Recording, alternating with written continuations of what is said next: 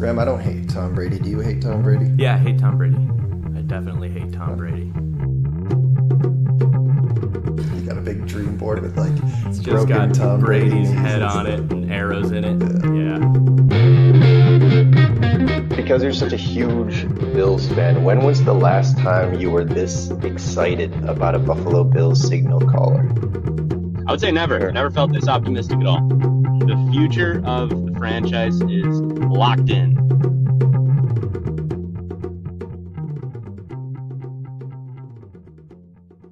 Let's talk Bills.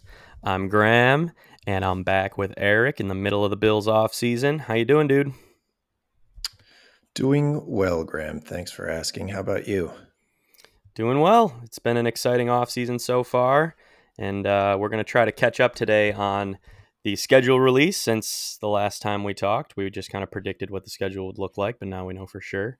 And we've got a little bit of rookie minicamp and OTA stuff that has been starting to filter through the news. So some real Bills, well, I guess sort of Bills football to talk about.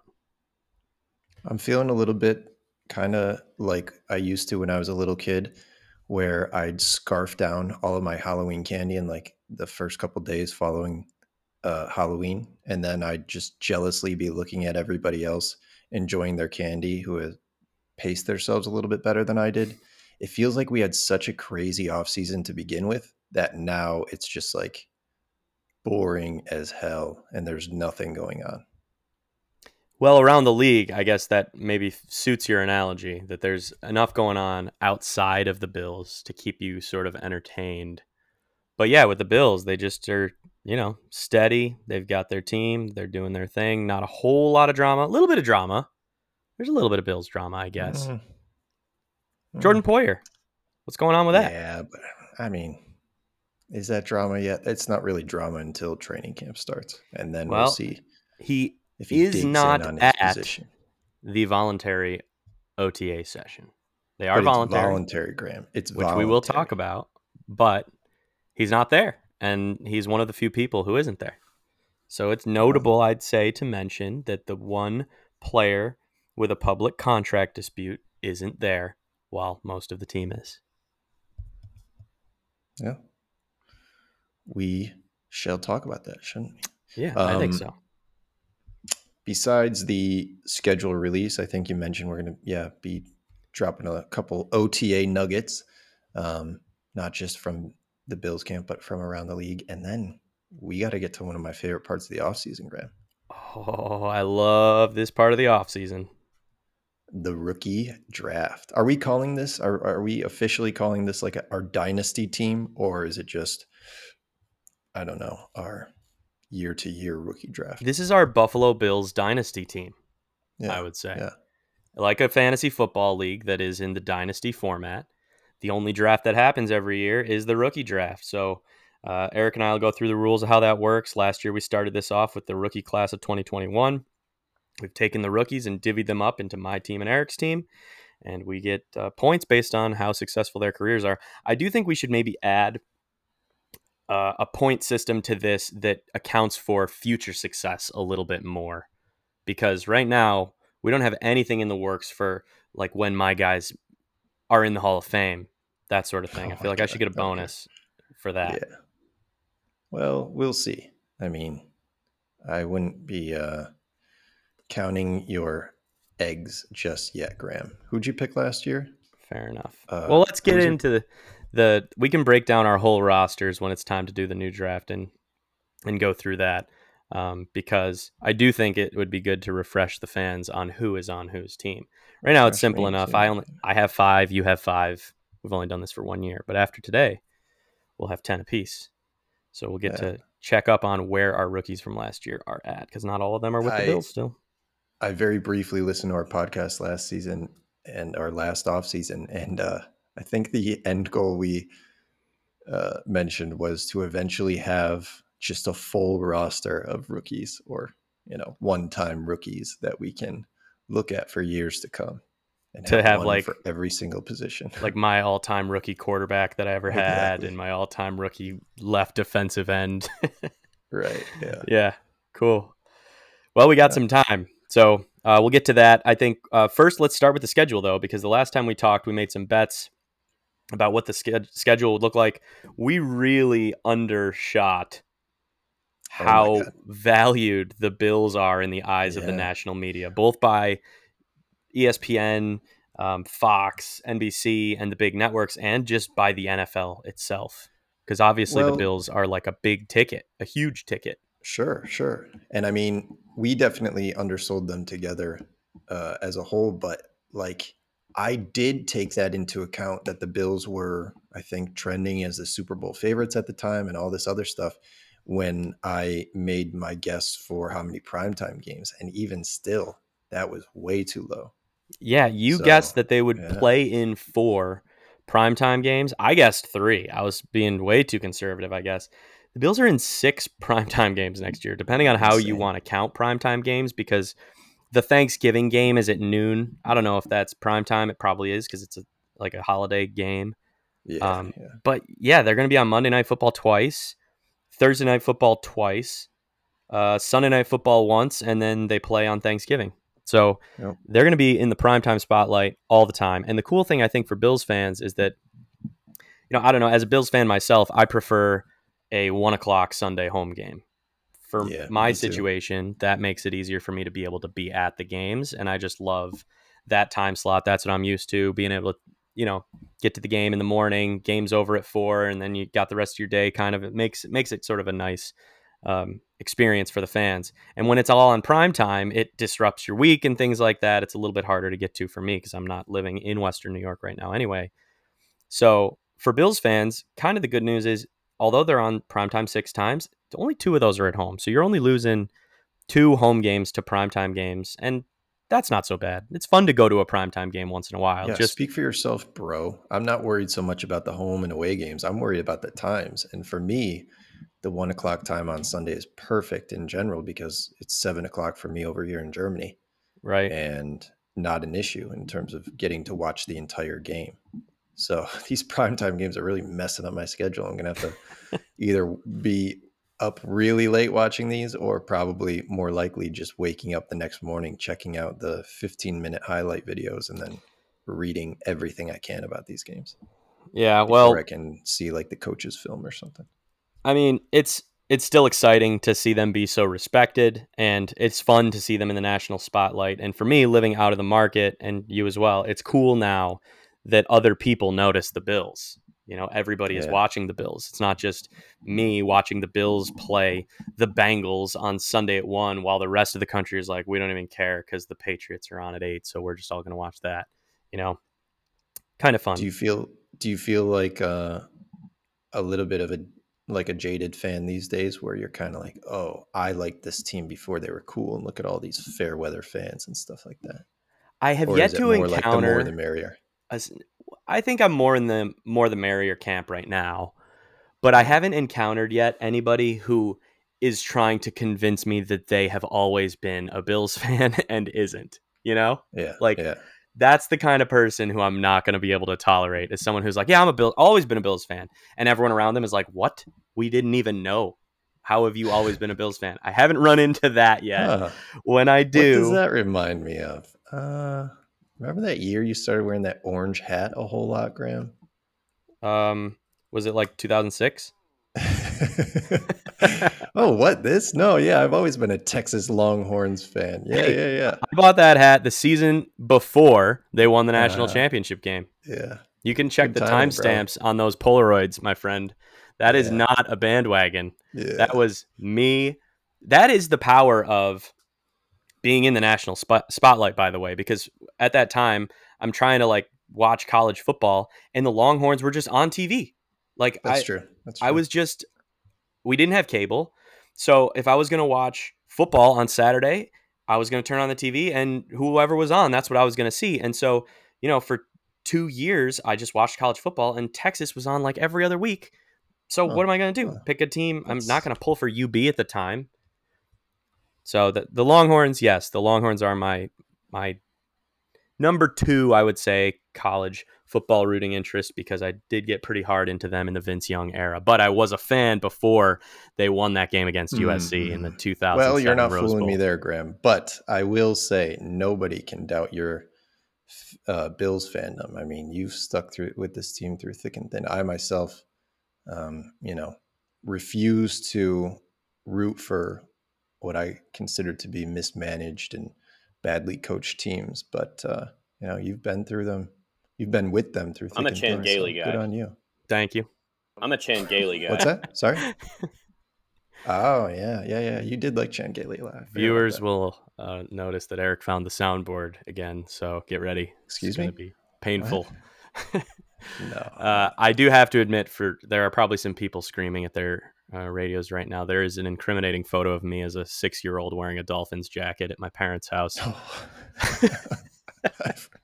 But since then, I've been a Bills guy through and through. Wasn't that hanging up in? Was that in your parents' hallway or in the bathroom? They've mounted it on the top of the toilet in the bathroom that guests use. So okay, and it's there right now. It's there, yeah, it's still there. Oh, gonna have to snap a pic of that next time I'm over. There are plenty.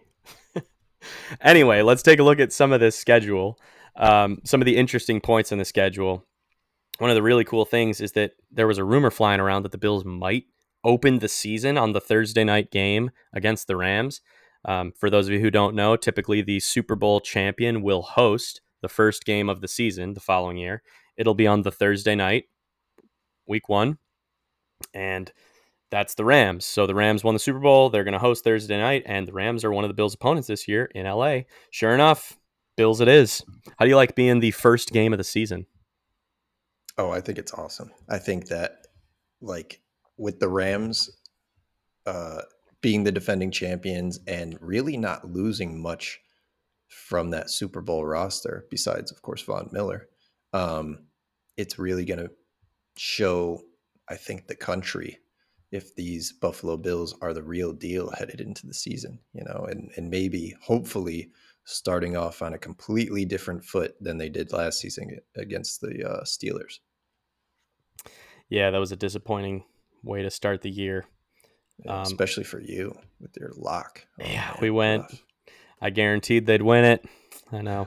I'm going to be a little more conservative this year, I think, with my guarantees when we get into that. Okay. But I love the Bills going to L.A., week one.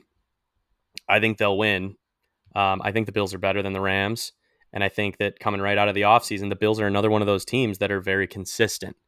Obviously, the offensive coordinator situation is probably the biggest what if. But as far as the Bills roster goes, I feel like they've really mostly just added and beefed up the roster. I think they're, just going to pick up where they left off. And then they open the season at home. Tennessee, Monday Night Football. Tennessee is not the Tennessee of last year, according to most people in the media, sort of thinking that Tennessee is on their way down. And I love this as the Bills' first home game. I think they're going to finally get their revenge, their primetime revenge on the Titans. I am definitely glad that this game is earlier on in the season because I am, as always, worried about Derrick Henry's ability to just tear a defense apart. And I think it's going to take a few weeks for Derrick Henry to really play himself back into form after coming off of a major injury last season. So better to have them earlier in the season when their biggest threat on offense is maybe still working himself into playing shape, as opposed to later on in the season when he's like final form Derrick Henry. You know what I mean? Yeah, but I think, like, logically to me, I might think if a running back is getting towards the end of their effectiveness in their career, which maybe Derrick Henry's not there yet, but that tread has got to wear off at some point. You might rather have Derrick Henry at the beginning of the season when he's fresh from the offseason and ready to go than, worn down after a full season. I know that he typically is a dominant force at the end of the year and in playoff time, but I don't know if that's a pattern that's going to continue. Well, I mean, I think in a normal case, sure, as a running back, you want to be fresh, but who's to say he's even fresh coming off of that injury? Like he tried coming back in the playoffs, did not look like himself in that playoff game at all. And I think it's going to take a little bit of time for him to really become the Derrick Henry that we're used to seeing once again. So, and they did trade A.J. Brown to the Eagles, so they lost a big piece of their offense there. I just think that's, we'll see. I could be eating my words. I feel like that might be a little bit overrated, though. A.J. Brown is, of course, a great player. No doubt about that. But they brought in Robert Woods. People kind of sleep on that. And they brought in the closest thing to A.J. Brown that you could find in this draft with Traylon Burks from Arkansas. So sure, but that's week 2 of the season. Like, there's no way Traylon Burks is replacing the effectiveness of A.J. Brown in week 2 of his rookie year. It's going to take but I think Robert Woods and Traylon Burks, who might do half of what A.J. Brown is able to do, is better than A.J. Brown by himself with the mummy of Julio Jones on the other side of the field. Yeah, remember that could be the Julio Jones experiment. Oof. I do. What a waste of a second-round pick. Yeah, where is he now? I believe he's still unsigned. Wow. Yeah, but I mean, do you want to go through the entire schedule? I think that the primetime games are interesting.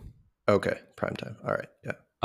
Because we start with 2 primetime games, and then you're going to get Sunday Night Football at home in week 8 against the Packers, which I think you called this as like one of the guaranteed Bills primetime games because the Bills schedule isn't that interesting, which is strange because, for those of you who are familiar with how a schedule is built, if you win your division, your schedule is structured so that you are now playing against division winners for the other teams in your conference. And I guess the Tennessee part of that is what makes this seem a little weaker because Tennessee just doesn't seem like a division winner right now. And then the AFC East plays the NFC North, which is a weak division other than the Packers. So Bills, Packers, Sunday Night Football, Ralph Wilson Stadium. That's going to be an awesome game to be at too.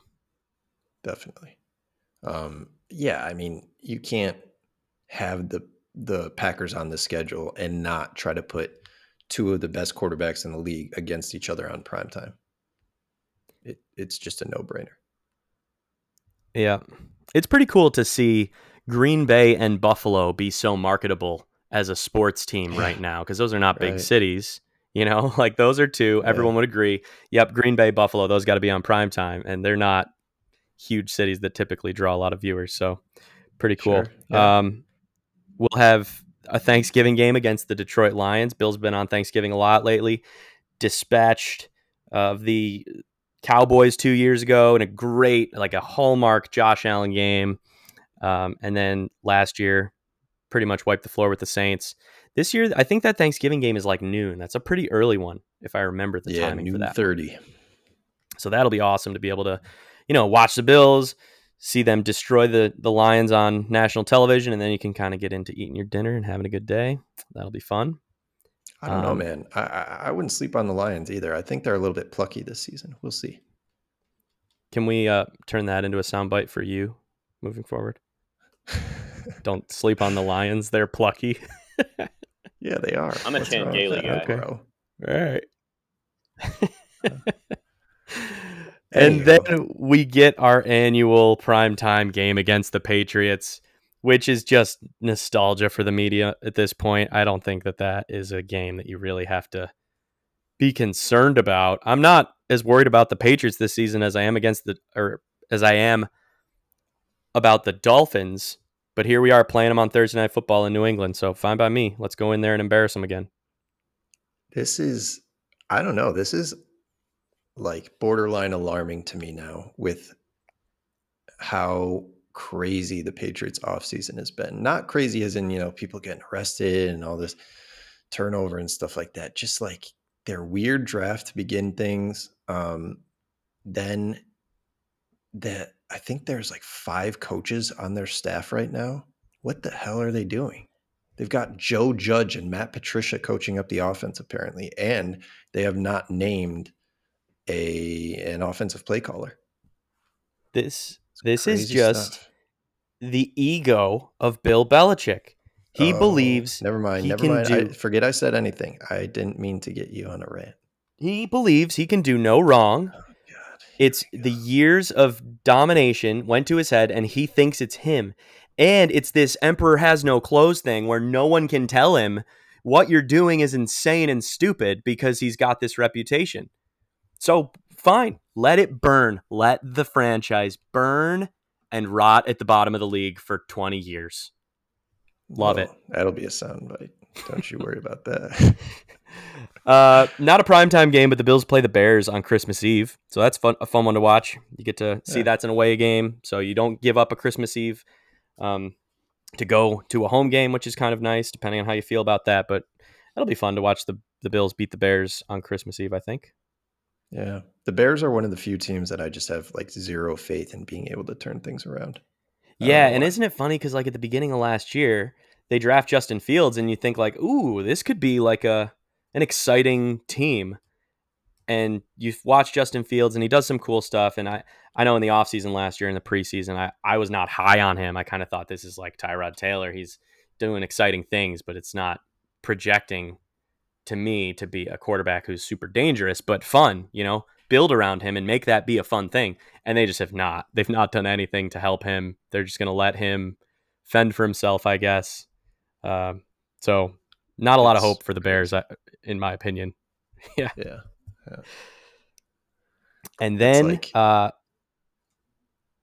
go ahead. You had a Bears take? No, I was just going to say, I think that the whole Justin Fields thing is, it looks already like textbook way to fail your first round quarterback. They hired a defensive minded coach. They let a bunch of decent offensive linemen walk. Their number one receiving threat, Allen Robinson, also has left the building. So yeah, it's not looking good for Justin Fields. Yep. I feel for the kid. And then, of course, week 17, second to last week of the season, because the AFC East this year plays against the AFC North as well, we get the Steelers, Ravens, Browns, and Bengals at Cincinnati, Monday Night Football, 2 weeks left in the season. That's going to be huge. That will be a great game, I think, especially at the end of the season like that. You got to imagine, at the very least, the Bengals are going to be probably really still battling out for playoff position, maybe even a playoff appearance at that point with such a competitive AFC North. So they're going to be fighting for something. I am not as high on the AFC North. Everybody says, look at this gauntlet. I think the Steelers are the bottom. They are in rebuilding mode, and good luck to them getting that consecutive winning record season thing to continue. There's no way that's happening. The Browns, it's all going to depend on what happens with the Deshaun Watson suspension, if there is one.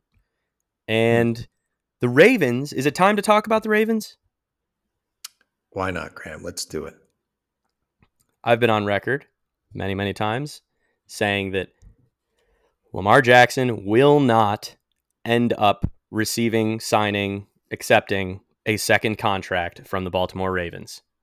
It's not happening. He may be offered, or he may be fifth-year optioned, but there's no way the Ravens are going to offer him a contract and he's going to accept it.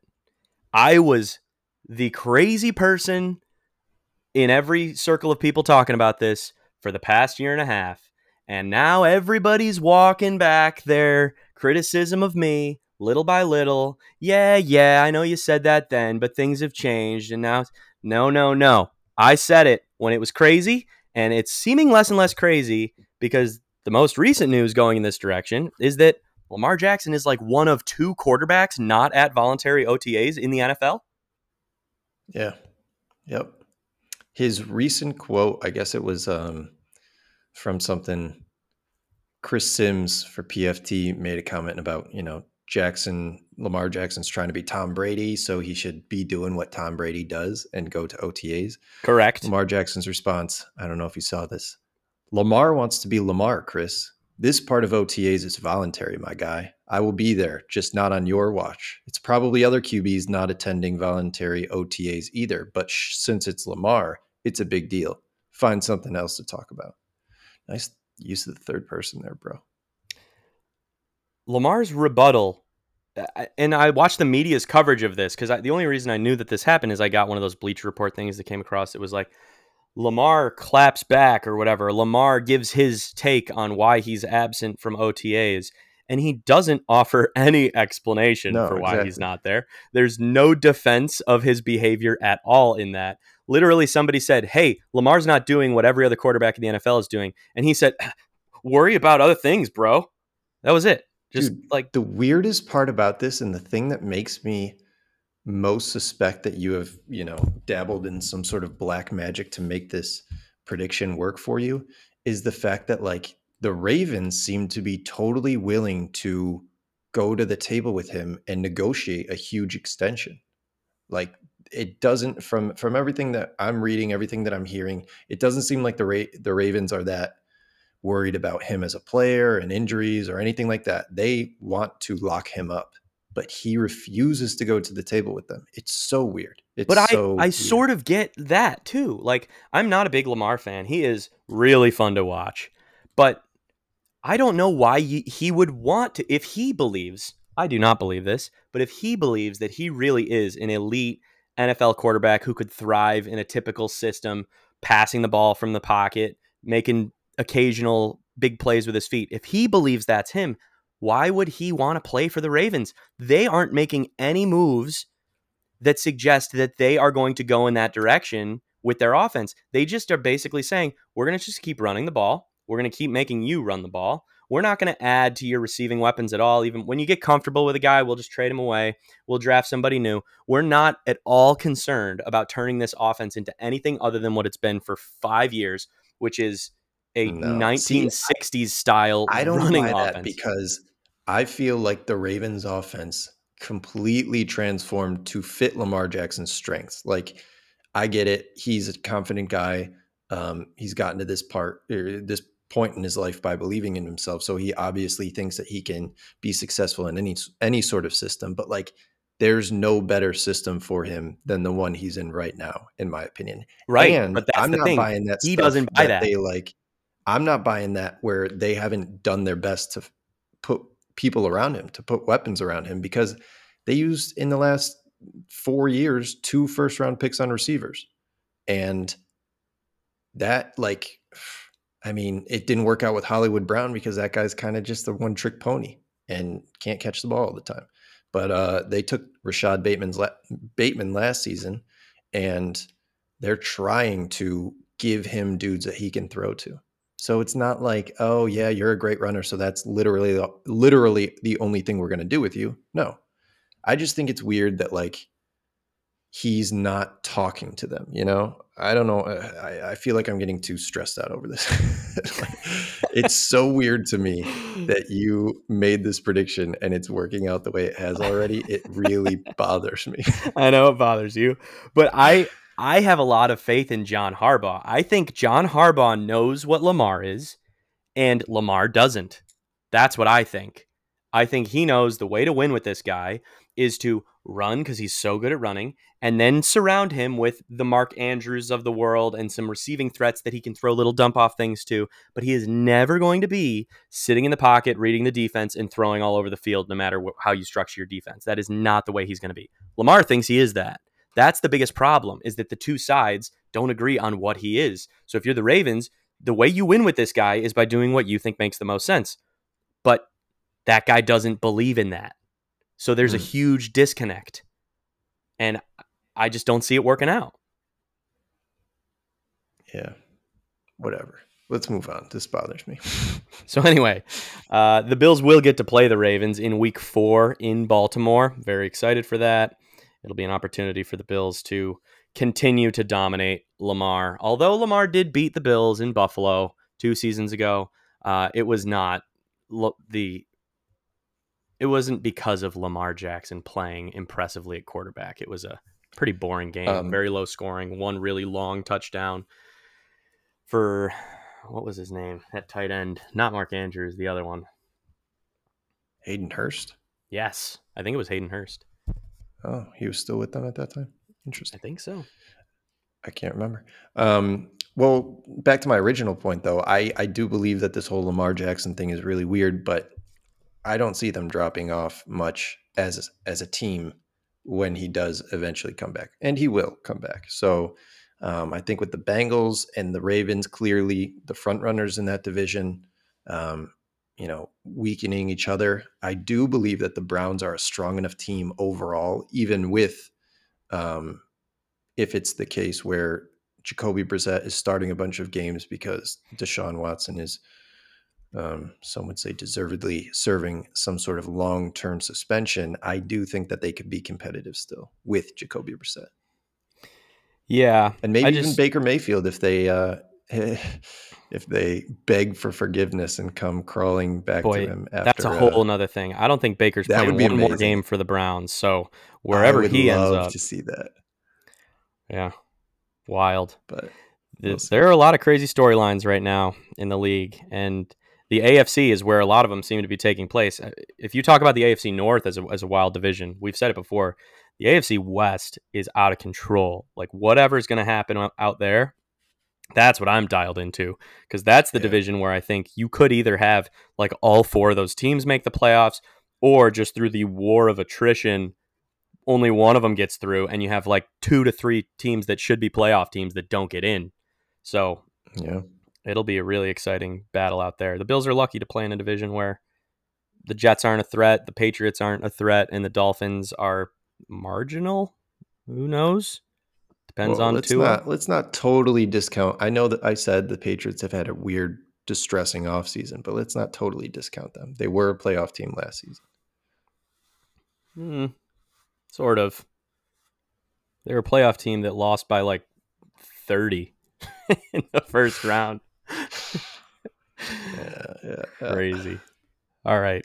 Are we good on the schedule here? We do have to do schedule predictions at some point where we'll run through and predict how we think the Bills will fare with this schedule. But I think that's a pretty good glossing over of the schedule. Yeah, and we'll primer. Yeah, we'll predict the Bills' schedule. We'll also give record predictions for New England, Miami, and the Jets at some point here in the offseason. But I think that we maybe should direct this conversation more towards the Bills' rookie minicamp. And OTAs, from what we've seen so far. And OTAs. So my big thing for the OTAs was that Poyer's not there, and that's a little bit concerning to me. But other than that, just kind of hearing how the rookies have been performing, and they're going up against some of the Bills' stars. It's exciting to see what the reporters are saying about the way that, for example, Kyler Elam is going up against Diggs. It's fun to read the reports on how those are going. What have been some of your big takeaways so far? I'm growing increasingly concerned about Marquez Stevenson. To me, it doesn't read well. I know from what I read, I think it was Joe Buscaglia in The Athletic. He wrote about, Marquez Stevenson had a kind of hit and miss day today at camp. He ran a really good route. And I was like, oh, cool. But he ran it against a rookie cornerback. So I don't know. To me, it's not as impressive if you are a second-year player running against a rookie cornerback, and not the highly drafted rookie cornerback, but the one that they got. I'm trying to think. In round 6, it was Christian Benford. And apparently he juked Christian Benford out of his socks on the route, got open, and then just dropped the ball. So I don't know.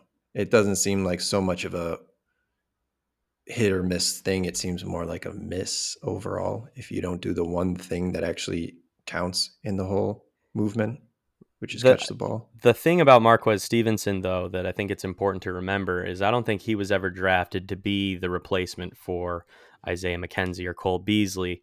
I think he's making the team if he can show that he can be a return man. Yeah, that's what that's about. He didn't show a whole lot last season when he had the opportunity, from what I remember.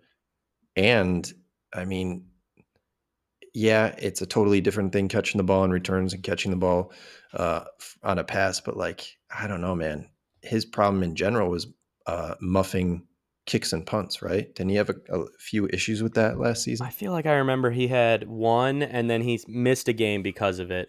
I can't say that I logged all of the return man stats for him, but I remember being underwhelmed by everyone who returned kicks and punts for the Bills last year. So, yeah, that's true. But Shakir can apparently serve as a returner. So that's something to look out for, Khalil Shakir.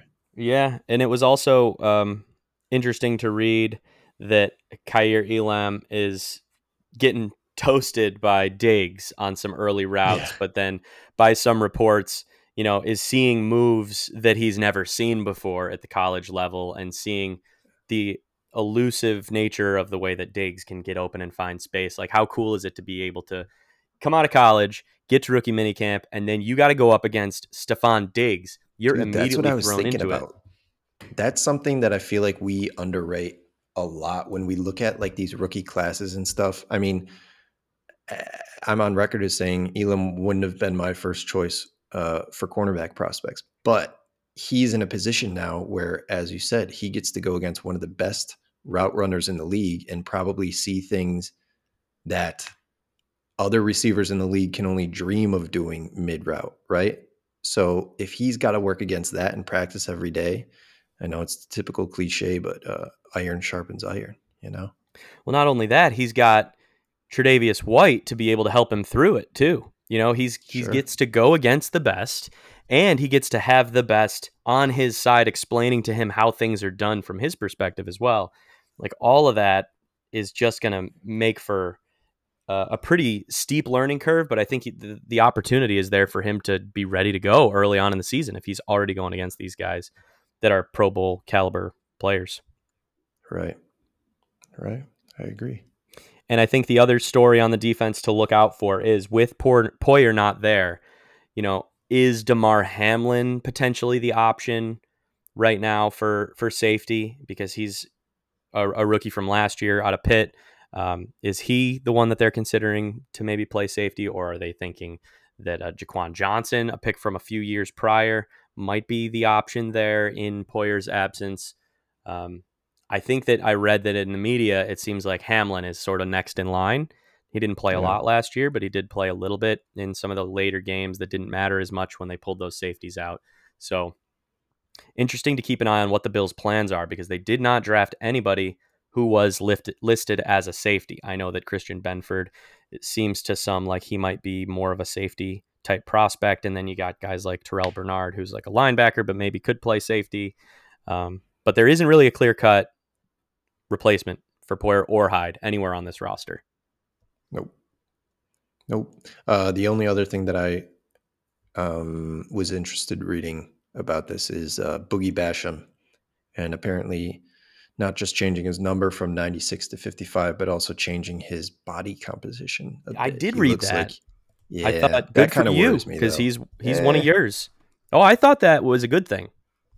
I don't know. Like, I would normally think it's a good thing if a dude looks like he's, I don't know, cleaned it up a bit and gotten more explosive. But I remember them saying the exact same thing about AJ Epinesa a couple seasons ago. And yeah, he ended up being a zero burger, you know? Yeah, well, I don't know. It's tempting to write the book on Epinesa right now, but he's only going into year 3, right? So you can't yet, but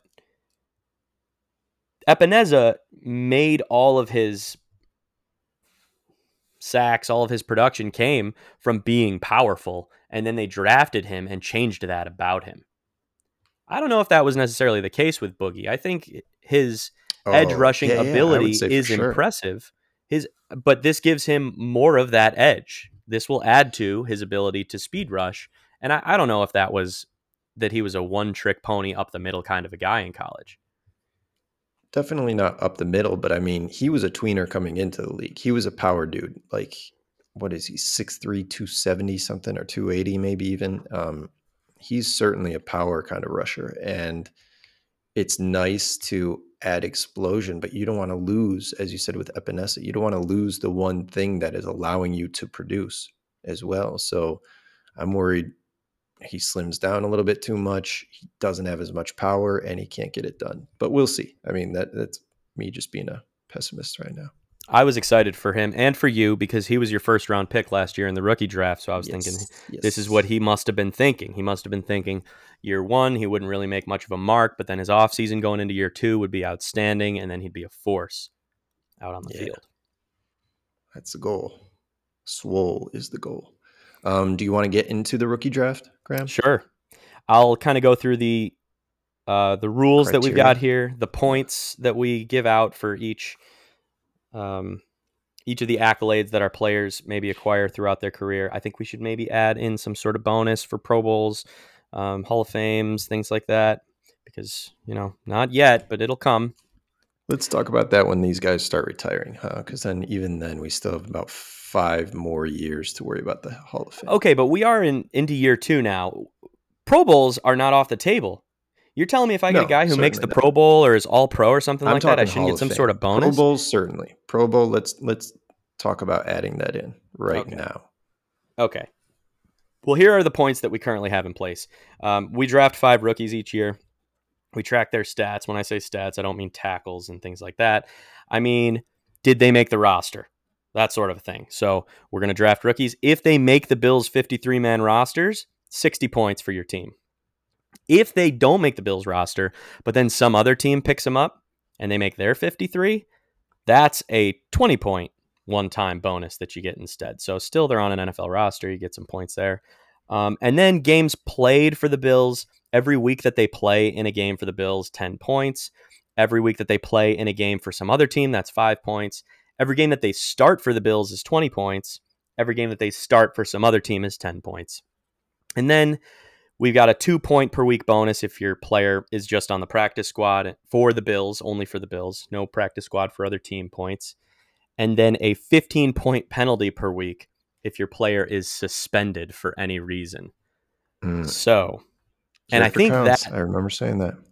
What's that? Character counts. Character counts. I remember saying that last season. That's right. And I believe that's a rule that Sean McDermott would be a fan of. So, and I believe you said the exact same thing last year. Well, I'll continue to repeat myself each season, probably. So last season, Eric, you picked first and surprised all of our fans by taking Bill's second round pick, Boogie Basham, out of Wake Forest. Last season, let's see if I can get just a general summary of his stats. He did make the Bills' 53-man roster, and he played in 10 games for the Bills last year. So he was your most productive player. The rest of your roster, Tommy Doyle, Rashad Wildgoose, Jack Anderson, and Nick McLeod. I would argue that of those 4, Nick McLeod might be the most promising of the rest of your roster. Yeah, I read some good things about McLeod from the OTAs, but Doyle, you know, Doyle's been a somewhat reliable swing tackle. Yeah, I believe he also had a touchdown reception last season. We should not. Yeah, only member of either of our teams to catch a touchdown so far, Tommy Doyle. Yeah. So you had a roster that is, you know, they're young, they're trying to find their... you're trying to find their feet here, and you put up 400 points. Trying to find a team, I believe, but yeah. That's true. Jack Anderson, I don't think, on any team at this point. And then Nick McLeod was cut by the Bills, but he did end up making the Bengals 53 out of camp. Didn't play with them much over the season, but you did get that 20-point bonus for Nick McLeod. I got to pick second and third because you picked first. I took Greg Rousseau. I felt that that was a steal. And then I took Spencer Brown with my third pick. Those two pretty much played or started in every game all season. So I made my hay on Rousseau and Brown. I also have Damar Hamlin, played in a lot of games for the Bills last year. And I have Marquez Stevenson, played in some games later in the year, not so much early on. And Cyrus Tweetley, there is no evidence that he is still in the league, trying to be in the league. I can't find Cyrus Tweetley online. There's no data on him. He might be an XFL guy now. Really? I don't know. I'm just guessing. Maybe we should add in some points for making extraneous leagues. If they trickle down into the USFL or something. That's not a bad idea. If they play in the ELF, that should be actually a lot. Yeah. If they play in the ELF, that's like more points than a Pro Bowl. So that's where we're at right now. Eric picked up 400 points last season. I have 1,100 points from last season. Did very well on Greg Rousseau and Spencer Brown. But this season, we have to add in a new rookie class. So we've got the list of the rookies the Bills drafted. We've got the list of the Bills' undrafted rookie free agent signings. And following rookie minicamp, I think it's time that we get into the draft and round out our rosters. All right. So, Graham, you have the first pick, just as last season, to decide who was going to get the first pick in this draft. We look to our friends at Sporkle, sporkle.com, not a sponsor.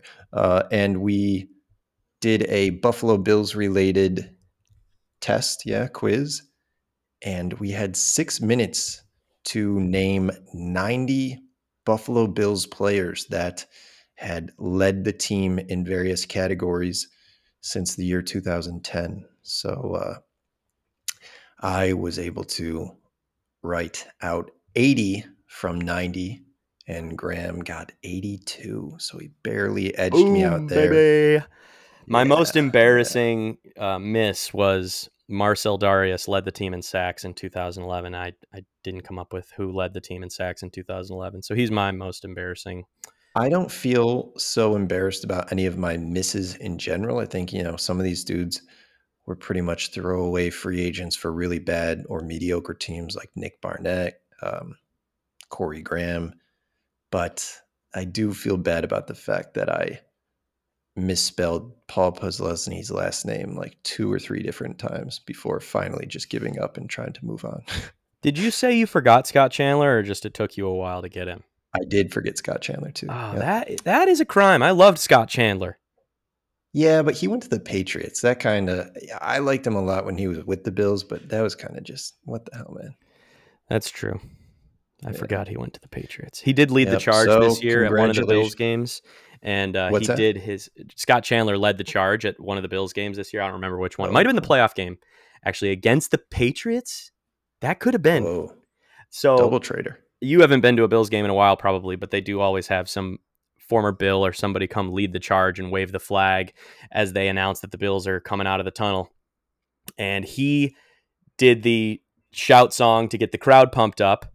And then he did his famous snow shovel touchdown celebration from that game when the blizzard fell on Buffalo, and then he scored a touchdown. He acted like he was shoveling snow.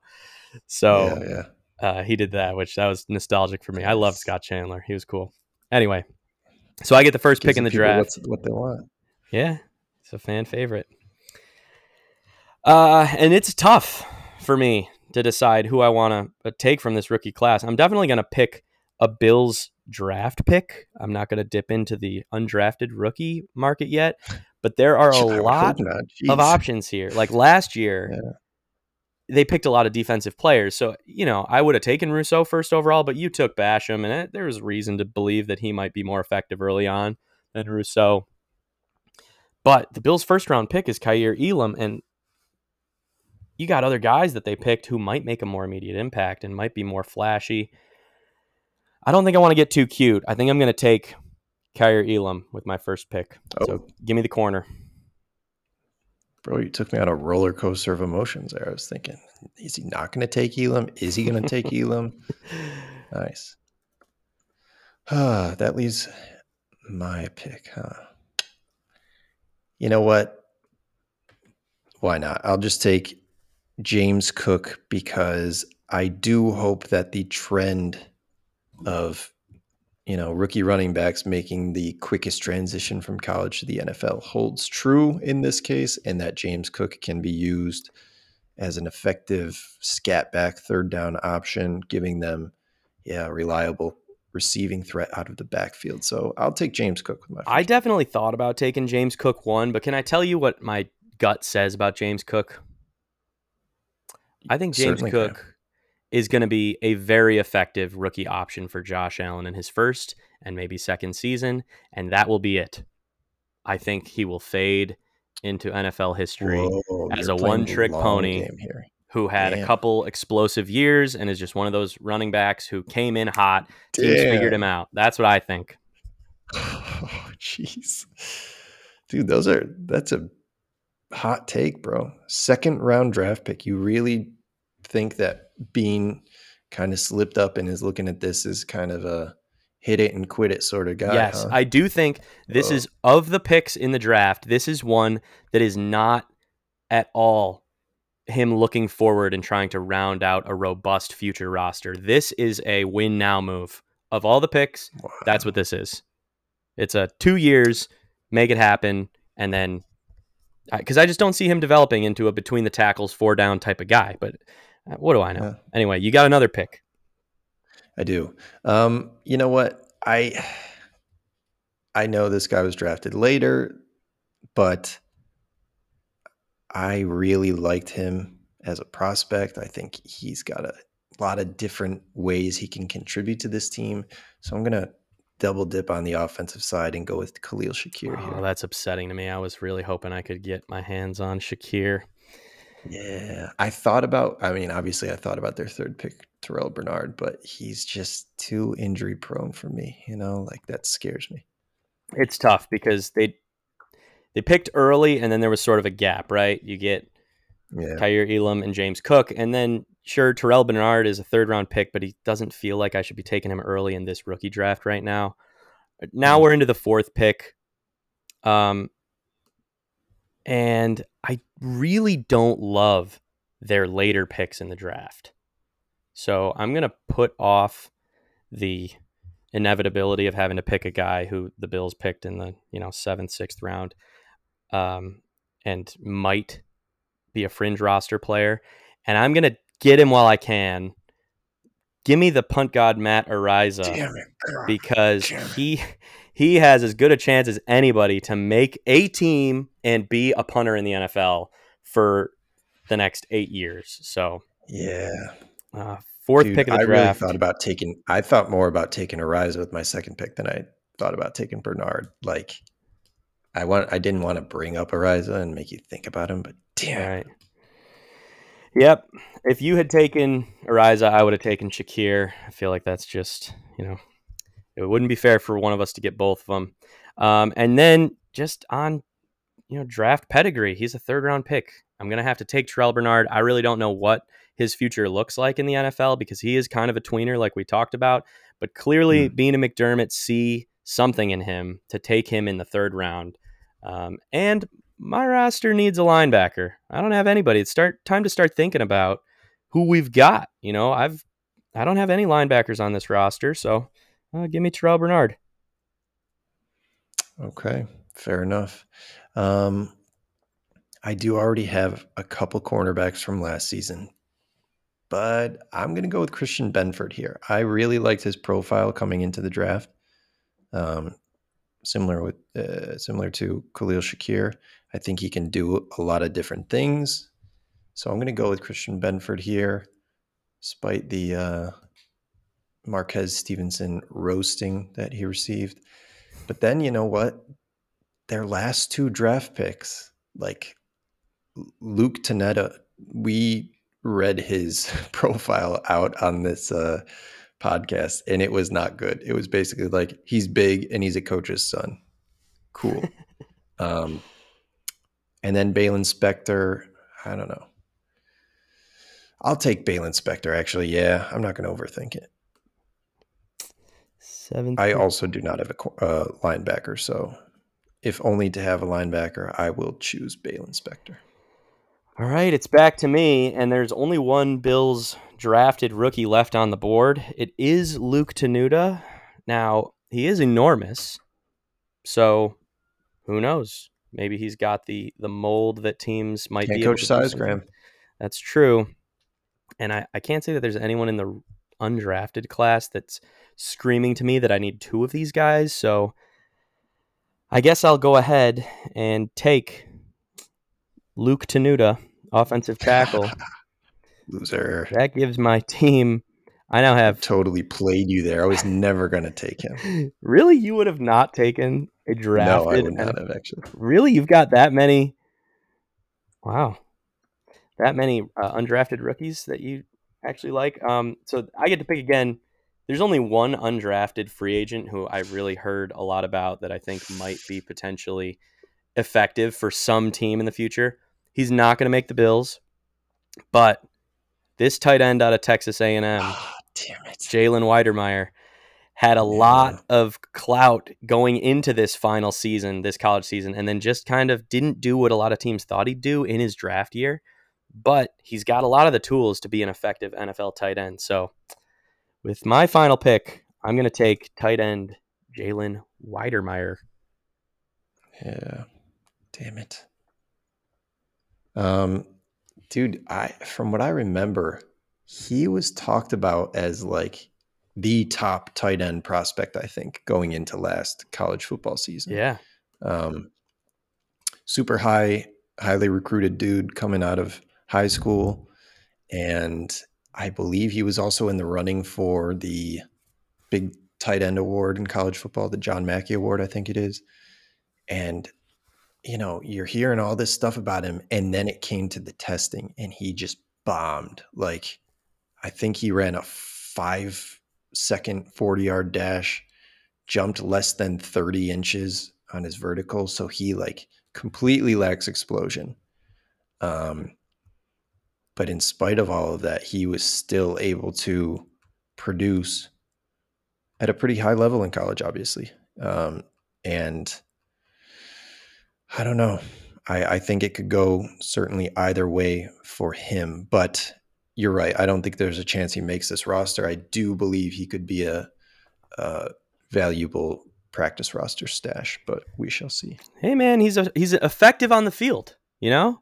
He's a great on the field performer. About tight end, bad test taker. It's interesting about tight ends though, Graham, because they've kind of it's sort of an accepted rule of thumb by now that tight ends that produce in the league that end up blossoming into stars in the league are generally dudes who did not produce in college and did not put up big stats in college, but have all of the athletic tools they need. Like, apparently tight end is one of the most poorly coached positions in college football. And you got to think of it a lot of the times. Yeah, these dudes are transitioning from other positions to play tight end. They're either like coming to school as a tight end and then being groomed into an offensive lineman because they have a huge frame, or they're a wide receiver who has played wide receiver their whole entire lives, and then they just outgrow that position in college. So with tight end, a lot of people are looking at the traits more than the production on the field. And if you're looking at that, then it doesn't look good for Jalen Weidermeyer. Well, if he even makes a team's roster, I'll count it as a win, because last year's final pick for me, Sears Tweetley, gave me no points. So I'm just looking for some production from my final pick. And that leaves you with the final pick of the 2022 rookie draft. I don't know. I feel like it's relatively slim pickings here. I did see a very, very bold 53-man roster prediction where they thought that this dude, what's his name? The running back from Virginia Tech, Raheem Blackshear. They projected Raheem Blackshear making the final roster over Zach Moss. Wow. But this brain trust has not shown a tendency to keep undrafted rookie free agents over guys that they themselves have brought into the building. So I don't see that happening at all. I think just because he's sort of a local dude, had some production in college and stuff like that, I'm going to go with Kingsley Jonathan. Nice. I'm glad. I was hoping someone would grab him. Yeah. He's from Syracuse, pretty productive at Syracuse. And from everything I read, he's like good dude in the classroom and stuff like that and the community. So that's cool. I'll pick him and root for him, I'd say. Very nice. All right, that rounds out the rosters. So just really quickly, you end up with James Cook, Khalil Shakir, Christian Benford, Balen Spector, and Kingsley Jonathan. And I end up with Kyler Elam, Matt Ariza, Terrell Bernard, Luke Tenuta, and Jalen Weidermeyer. Mm-hmm.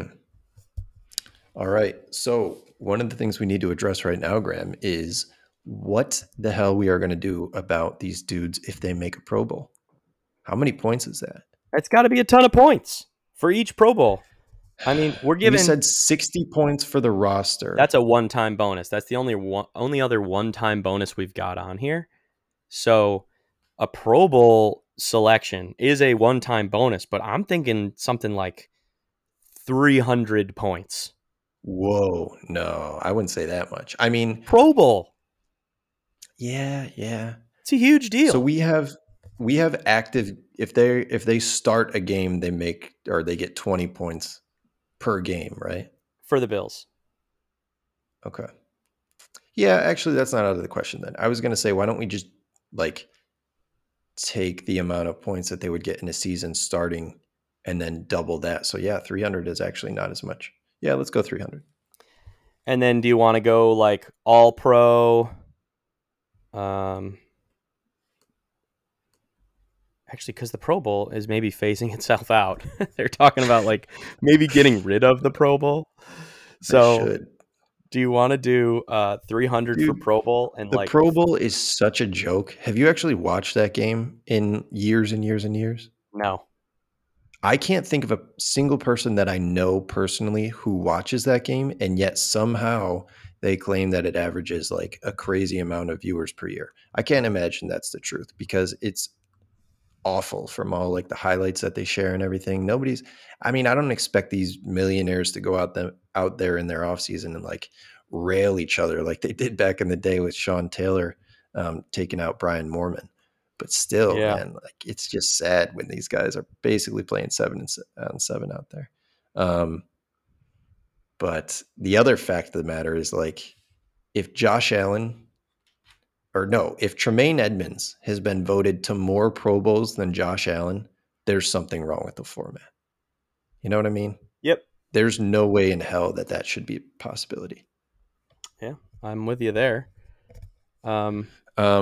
So yeah, Pro Bowl, 300 points. I would go as far to say all pro should be like triple that. Because the Pro Bowl means nothing now. Do you want to say 1,000? Let's go 1,000. Okay. And that's, do we want to make the distinction first and second all pro? Probably. All pro, first selection. Or first team 1,000, second team like 750. Oh no, I was going to say, how about second team 1,000, maybe even first team more. Oh boy. Well, let's for go 1,200 reference, for first team. I earned 1,100 points this season, just in this season, and that was with only 5 guys. So 1,000 points isn't going to seem like a lot pretty soon because these rosters are going to. I mean, this year we're going to have 10 players each, so. Sure. 1,000 points is not going to be crazy in the near future. So you want to say like 1,000 for first team and like 1,500 or 1,000 for second team, 1,500 for first team. Yeah, that sounds good. Okay. All right. So in our next episode, I think we should maybe do a schedule prediction. Training camp isn't until mid to late July, so we got some time before that's going to happen. And then I think we should probably take a peek in on the USFL and the ELF the next time around. Has the ELF kicked off? Yeah. The ELF has not kicked off yet. I don't know, man. My USFL lust died off so quickly. Huh. I think we didn't really take into account how freaking weird it is to have all of the games played at one location. That's weird. That is weird. Yeah. I understand that like they're trying to save money and, you know, maintenance costs must be super low down in Birmingham, Alabama, but that's just a wild strategy. Yeah. How not being like, able to go yourself and like, and connect to your fan base if you're playing all your games in Alabama. Yeah. There is a team local to where I live, the New Jersey Generals, not too far. I can't go see them. That's a big deal. Yeah. Not that they'd probably be selling out or anything like that, but, you know, it's tough to be engaged. Who knows, bro? That's true. Play in Jersey and find out, you know? But I sort of, you know, I was joking when you said that like, wow, who would have thought, you know, but that's how it always goes with every spring league. The XFL, same thing. I'm excited to see what it's like. I'm not watching week 2. I've seen it. Saw it one time, not watching anymore. The Alliance, same thing. USFL. It's all just a sideshow. The NFL is the real deal, and it's always a constant reminder of why these leagues don't make it, because they're exciting for 20 minutes, and then you forget that they exist. All besides the Elf, though, right? You're talking about all this, like, American sideshow football leagues, right? Not the Elf. The Elf is always at the forefront of my sports brain. I never forget what's going on over there. Good. What's going on over there, by the way? I never forget what's going on. What's going on over there? Yeah, they're going to start next weekend, I believe. June 4th, I think, is their opening weekend. So that's pretty dope. And a fun little thing, this dude, I think we mentioned him in the lead up to the NFL draft, Marcel Debo. He played in the Elf last season, and he made their all-star team. I think he might have also been voted like rookie of the year or something like that. He actually signed a contract with the Colts. So he's going to be playing in Indianapolis for the offseason with another German speaker, native German speaker, Bernhard Raimann, who comes from Austria. And that's kind of cool. Good for the Colts. Very cool. I'm seeing here too that your hometown Leipzig Kings are playing at a new stadium. Did you see this? Yeah, they better be. I didn't. They're going to play at Bruno Planck Stadion in Leipzig, which has a maximum capacity of 12,300 fans. Bruno Planck. Okay. Sure about that pronunciation, bro? Do you know? No, I'm definitely butchering the crap out of it. Number one, FC Lokomotive Spielbetrieb's general manager. What did I just say? Did that sound like a local football team to you? Not American football, but European football. Yeah, right. There's a team in Leipzig, the Lokomotive Spielbetrieb's. They play at this stadium. So you know when you go to those Spielbetriebs games, when you see the Spielbetriebs play, haven't been to the Spielbetriebs in a long time. Spielbetrieb. That's the stadium. I have to check them out. Hopefully, this stadium's closer to where I live. Damn it! It was a hike and a half going to that one game, or all the games. I mean, that I went to. Boots on the ground all the time. Yeah. Hey, we had you. We were paying for your tickets. I was very attentive. So we'll get into the league, the Elf. We'll do a little bit of USFL. And then I think in our next episode, we should go through the schedule and do predictions about what we think the Bills record is going to be. And we can do that with the AFC East as well. Okay. Sounds good to me. All right. Well, thank you to our loyal listeners for tuning in. I know in the off season, we don't put as many episodes out, but it's really cool to see the listener numbers going up. So we really appreciate it. And feel free to respond to the question that we put out on the account if you've got any input. Oh, dude, by the way, I heard from a family member that you have a family member who's a huge fan of the show. And it made me think we got to get more people coming on to give their input. So I think we should consider seeing if people would like to come on and give their 2 cents about the Bills this offseason. Because remember, we had Thomas on last season. We could definitely have more people call in and give their input. Yeah. Shout out Uncle Rick. Shout out Uncle Bob. We've been having some hardcore listeners hitting me up, asking certain questions, talking about some suggestions on who to have come on to the show and share their takes. So we're always down for that. We got to find a way to make it happen, though. You know, with Green Room, our experimentation with Green Room always ending pretty poorly. We got to find some way to have. And I feel like we could do it right through here. We just send the link out that you and I use. Boom, they're in. Yeah, wouldn't it be cool though if we could have like a call-in sort of time? You know, like with Green Room, it would have been perfect because we can just like see who's in the lobby, let him in for 5 minutes, hear their thoughts, almost like a radio show. You know what I mean? That was a cool feature. Yeah, we can try it out. All right, we'll play around with some things. Definitely. But let us know. I'll send out a question here, and if you're somebody who thinks you'd like to give your input on one of our episodes, feel free to respond to that question, and we'll see if we can find a way to make it happen. That'd be fun. I don't know why. I just like it. You're like, thank you for make sure you check out our question. Like, we definitely didn't talk about a question before. I usually put one out. Oh, good. Good for you. Yeah. Yeah. Oh, yeah. I know about those ones. Definitely. I meant for today. Oh, well, I'll come up with something. All right. All right. We'll talk to you guys next time. Bye.